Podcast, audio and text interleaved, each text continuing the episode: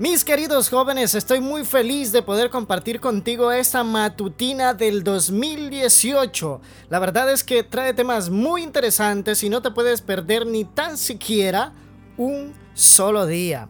Para hoy, primero de enero, inicio de este mes y también inicio del año, el título para la matutina de jóvenes es Quédate donde estás. La lectura bíblica está en Proverbios capítulo 3 versículo 6. Ten presente al Señor en todo lo que hagan y Él te llevará por el camino correcto. La primera experiencia, después de graduarme de la Facultad de Teología de la Universidad de Andrews, fue servir como pastor en una zona bastante aislada en Long Island, Nueva York. Estaba soltero, por lo que resultó un poco desalentador y solitario. Había estado saliendo con Nancy Bulmer, una chica encantadora, pero ahora vivíamos en lugares diferentes y nuestra relación se había enfriado. Me cuestionaba a mí mismo en cuanto a si debía seguir como pastor o dedicarme a ser pastor de Biblia. Me ofrecieron trabajo como maestro de la Academia de Tacoma, donde podría obtener al mismo tiempo un doctorado en la Universidad de Maryland.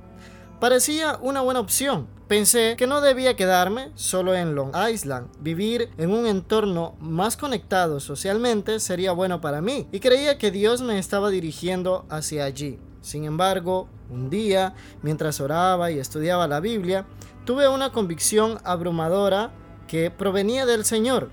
Él me había llamado al ministerio pastoral y me capacitaría para cumplir aquello por lo cual había sido llamado. Era como un cartel luminoso, enorme, que decía, quédate donde estás. De manera que decidí continuar con mi labor pastoral en la costa sur de Long Island. Una vez que acepté el compromiso de hacer aquello para lo cual el Señor me había llamado, de repente las cosas cambiaron drásticamente. Nancy se interesó mucho más en nuestra relación y en cuestión de dos meses estábamos comprometidos. Me di cuenta que el Señor me había estado probando a fin de comprobar si yo permanecería fiel a la labor que Él había puesto en mis manos. Había aceptado ir a Nueva York y no debía huir, aunque la oferta para enseñar Biblia en la academia parecía muy atractiva, no era lo que el Señor quería para mí. Él me necesitaba en Nueva York. El Señor me probó y sin embargo, cuando tomé la decisión de mantener mi compromiso, ¡pum! Todo cambió. Y el Señor derramó sus bendiciones sobre mí. Al iniciar este nuevo año, sé que tomarás decisiones y escogerás camino. Pero ante todo, quiero instarte a escoger en todo momento el camino del bien. Hoy iniciamos un viaje de 365 días Encomienda tus pasos al Señor y verás que este año será de gran bendición para ti. Amado Dios, te agradecemos por la bendición de poder comenzar un nuevo año. Te pedimos, Señor, que todo lo que hagamos sea solamente para glorificarte y honrarte a ti. Señor, queremos que nos des la fortaleza para poder superar todas las barreras que podrán impedir que cumplamos nuestro propósito o el propósito que tú tienes para nosotros. Muchas gracias por tu amor para con cada uno de nosotros. En el nombre de Cristo Jesús. Amén.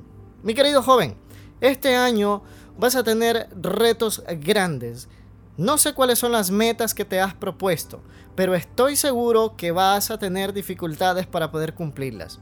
Pero si te aferras de la mano de Jesús, no voy a decir que van a ser fáciles de superar, pero vas a tener una fuerza adicional para poder lograr tus objetivos y sobre todo para que permitas que Dios logre sus objetivos que tiene para tu vida. Que Dios te bendiga. Gracias por acompañarnos este día y te esperamos el día de mañana.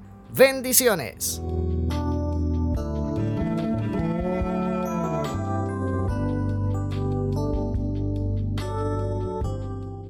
Gracias por escucharnos. Puedes encontrarnos en SoundCloud como Podcast 7 Day.